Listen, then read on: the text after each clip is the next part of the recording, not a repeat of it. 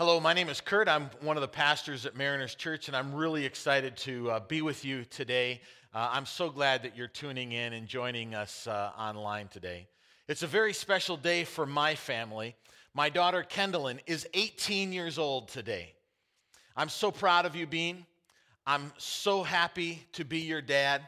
I wish I could be with you today. Happy birthday. I love you very much.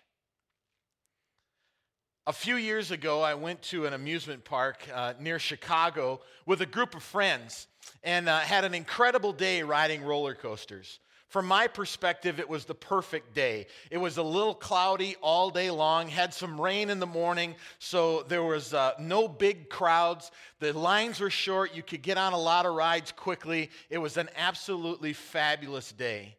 The new ride that year was uh, called the Superman. The track wasn't below the roller coaster, the track was above the roller coaster car, and you were suspended down from the track. The, the, the ride, when you, when you rode on it, the ride would lay you forward and you would kind of fly out like this with your legs behind you and your arms out in front, and you would fly like Superman. Every little kid's dream.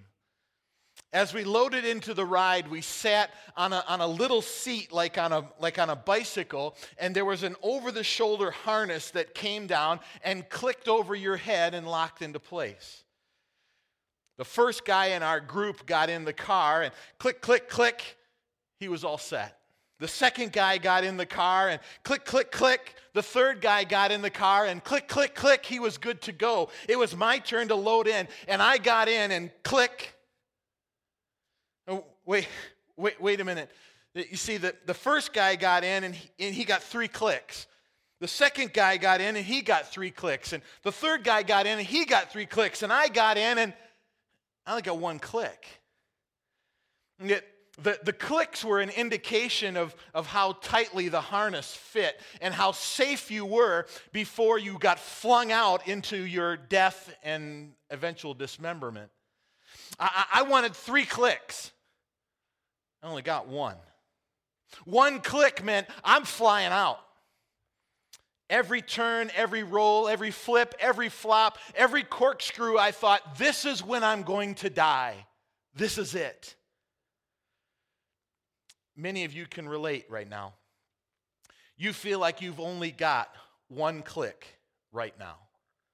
As proof, I heard this week that online wine purchases have risen by 400%. Along with that, tantrums, stamping, stomping across the room, door slamming, screaming into the pillows, and ranting on social media are up by a thousand percent. As a nation, our frustrations are growing. Emotionally, we're living on one click. It's been three weeks with your kids. They never go away. They're always around you. They're asking questions. Their toys are spread everywhere. They're always getting into fights. They seem to be always hungry, always thirsty, always dirty, always awake. They want help with their math. Children, you need to know your parents cannot do your math. We have no idea about your math. Your kids need to understand that you're living on one click right now. Your children are also living on one click. Their teachers have been assigning projects and reports and reading, and they've never had so many assignments. Each day gets added on. Your children are missing their friends, their sports, the senior year activities that they were counting on, the prom, performances that they've been practicing for. And it doesn't look like things will return to normal anytime soon. One click. One click living with video conferences and no Starbucks. Introverts are wondering when all these people will leave them alone. And the extroverts are wondering where everybody went off to. Where is everybody? One click living. Financially, you're on one click. Your job, your investments, your savings, your retirements, they're all changing daily. I called the bank to move some money around last week, and I told the clerk on the phone that I had X amount of dollars in my account, and she replied, Well, you used to. Ah. One click living. Physically, we're all living on one click. Every sniffle, every sneeze, every cough, every ache, every pain scares the life out of us, and we wonder Am I sick? Do I have it? Is there a test for me? Should I call the doctor? Should I go to the hospital? What should I do? One click. Spiritually, we're living on one click. What is God doing? What is God doing? I used to have three clicks. Now I only feel like I have one. My faith was strong, and now I'm not sure. I'm not sure what's happening around me. My security is gone, and I'm frustrated. One click living doesn't satisfy my need for personal safety and security. One click living doesn't give me the assurance that I need to be comfortable.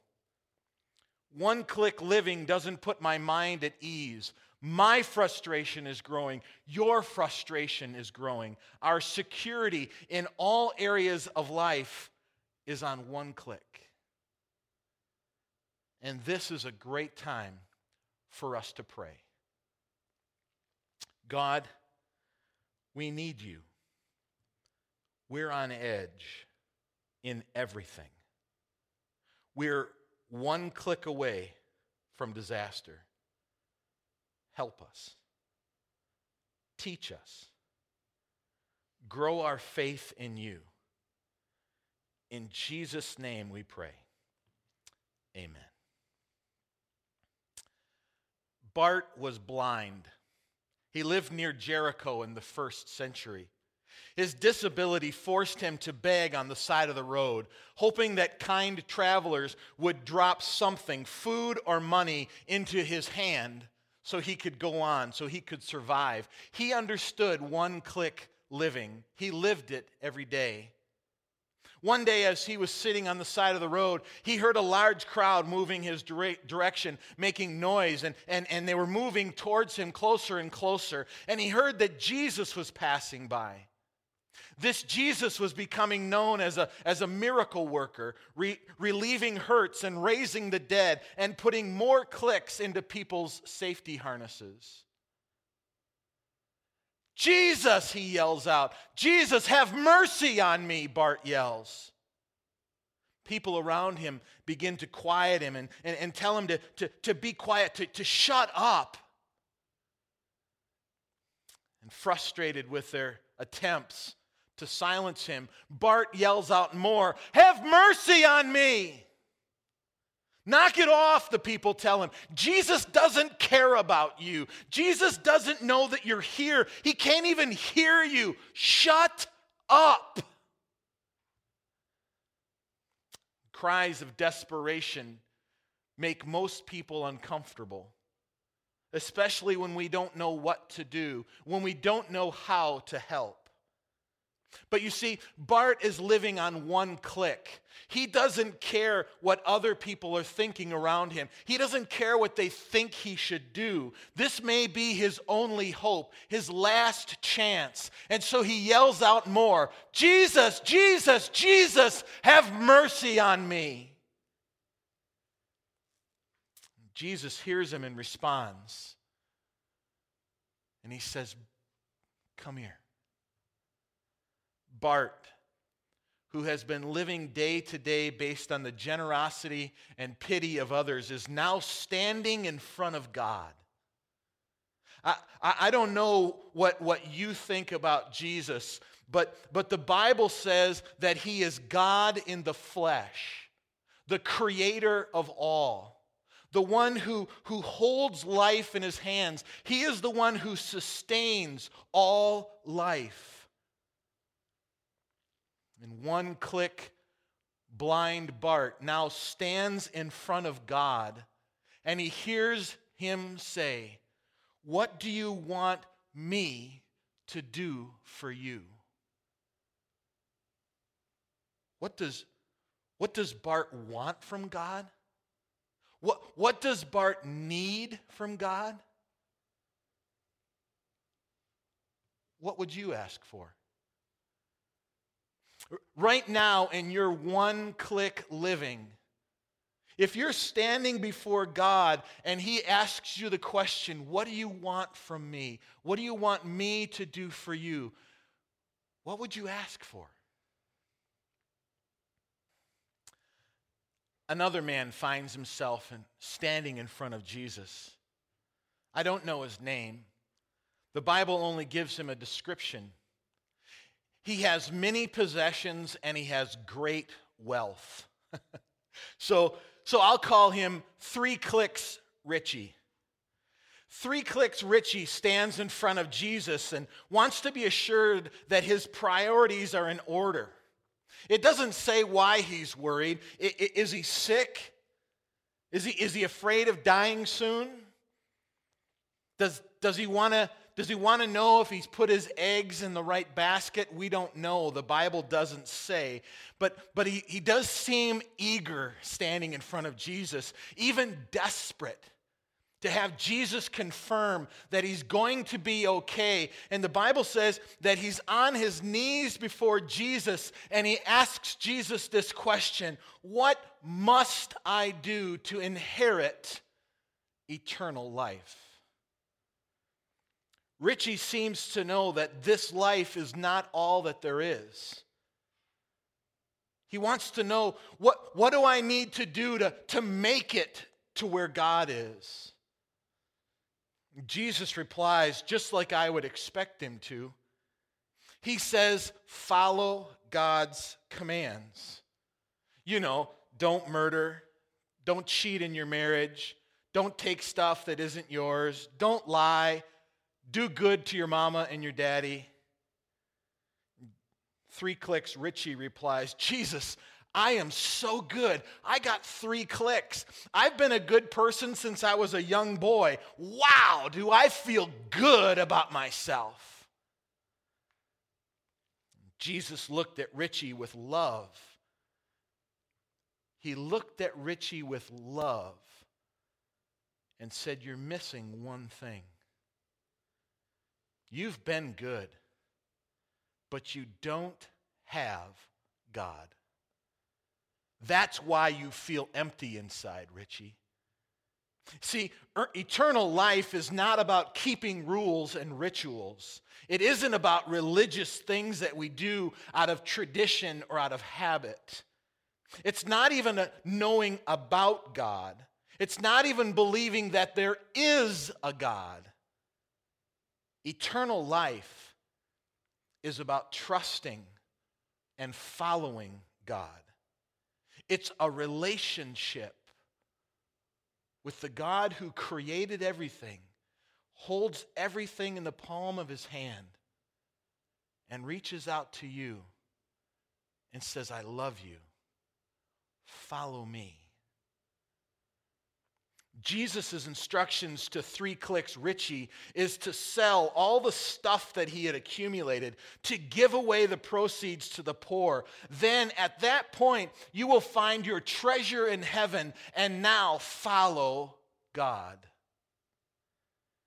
Richie went from confidence in himself to frustrated because his security wasn't built on his relationship with God. His safety was in his three clicks his wealth, possibly his position in the community, possibly his ability to impress, to keep all the rules.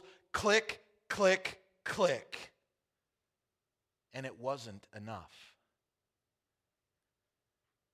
Blind Bart's frustration with his physical condition led him to call out to Jesus, call out and say, God, I need you. If you don't help me, I have no hope. Three clicks, Richie's frustration caused him to walk away from God sad because his faith wasn't in a relationship with God, it was in his attempts to build safety and security, to provide for himself apart from a relationship with God, and he came up empty. Radical, faith filled living means that Jesus will mess with your life. He will turn things over. He will re- rearrange what you've got planned. He will reset priorities that you've been establishing in your, in your life. Jesus will mess with you, not because he wants to just get in your face, but because he loves you. We're all living on one click right now. Emotions, finances, physical health, spiritual life. The, the frustrations that we have are pushing us to the edge, and we're all beginning to wonder is one click enough? Will one click hold me? John was put in prison for his faith. He was a messenger sent from God, telling people that they needed to, to get right with God. And, and he said the, the one thing you needed to do to get right with God was, was, was repent. You're, you've been walking away from God. You need to repent. You need to change your direction. And now you need to walk towards God by faith. And because of that message, John was thrown into jail from prison, he heard all the things that Jesus had been doing that he was eating and drinking with sinners, that he was laughing and traveling from town to town, seemingly having a good time while John was suffering for his faith. Frustrated, John sent a message to Jesus asking him this question Are you the one I've been hoping for? Are, are, you the one who will rescue us, who will forgive us, who will set us free from sin? Or should I be looking for somebody else? Will somebody else come to save me? Because when I look at you, when I hear the stories about you, I see somebody having a good time while I'm suffering in jail because of my faith. I've been here for a year. And Jesus replies to John and he says this God is at work. You can't see all the things that he's doing, but God is at work. When we are living on one click, that's all that we focus on. That one click. Every uncertain hour, every news cycle, every flip, every flop, every Dow Jones industrial open and close consumes us, and we miss that God is with us in the struggle. We miss that God is at work right around us, right in our homes, right in our communities. So we need some practical help when frustration begins to take over. We need to give God control. Bart had no control. Three clicks, Richie wanted all control. And John thought all control had been lost. Giving control to God means that you surrender yourself to Him. You allowed him, you allow him to, to lead your emotions, your reactions, your thoughts. Like Bart, there's times when you sit in front of God and you say, God, this is where I'm at and this is what I need. And God's peace will guide you. It begins with trusting God. Three clicks, Richie wasn't trusting in God, he was trusting in the things that would easily be lost in the fire. John had lost hope when he could no longer see God working around him. You and I need to trust in God's character, His ability, His strength when, when, when we can't feel it or see it, or, or we're not even sure um, if, we, if we hear it, we, we, we need to, to trust in God's character, ability, and strength through these days of frustration because God cares for you. He's capable of leading you through one click living of worry, of doubt, of fear, of loss, of frustration. You and I need to follow God's way. You've been trusting in yourself, you've been trusting in your way. And that doesn't work. Richie trusted in his way. And he walked away sad because he realized how empty that was. You've been living life your way. But now it's time to trust God. To, to take a deep breath, to relax, and to pray a simple prayer like, God, I've never trusted you before. God, I've never had to trust you like this before. But I believe that you are real and I believe that you are the truth. I choose to follow you today. Bring your peace into my life. Amen. When, when life seems most frustrating, take a minute for yourself that may mean locking yourself in the bathroom for a minute. It, 60 seconds will do a lot for you, and, and your children can't destroy the house beyond repair in 60 seconds. It'll be okay. When life is most frustrating, pull back and take a minute for yourself. Take a deep breath. Take a walk. Get, get out of the house and, and enjoy this environment that, that God has placed us in. Take a walk. One of the things that I've been doing is, is turning off the television, shutting down the cell phone, turning off the tablet, and, and taking 20 minutes or even 60 minutes to just soak in a quiet moment. And I know all of you mothers are laughing right now when I said to take 60 minutes of quiet. But, but moms, you need to create a boundary to find a time during the day when you can shut a door and just be quiet, to be separate, to figure it out so that, so that frustration doesn't build in such a way that it controls you, but you control your frustration. Because humanity was built for community, but we were also made for periods of solitude when life is most frustrating, it's easy for us to focus in on what's really going wrong. It's easy for us to say, uh, look, this is all the stuff I don't have. This is all the stuff I want. This is all the stuff, all the stuff, all the stuff. But, but we need to break that cycle.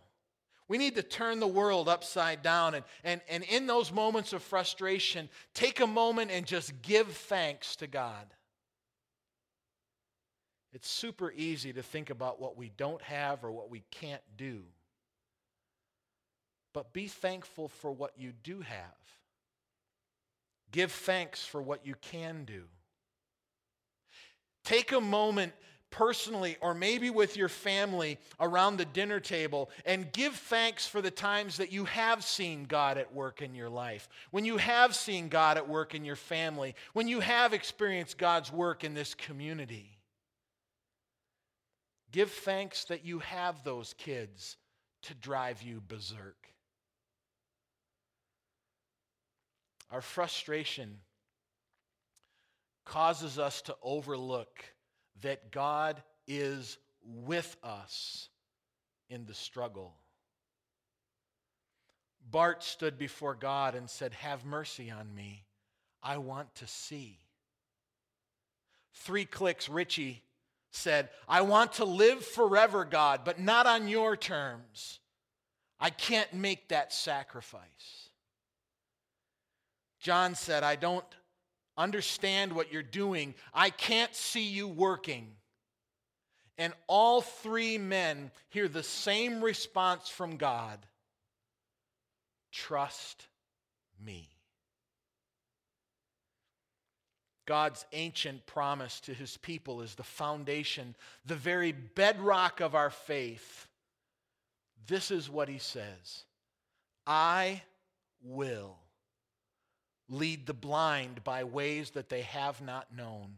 Along unfamiliar paths, I will guide them. I will turn darkness into light before them and make rough places smooth. These are the things that I will do.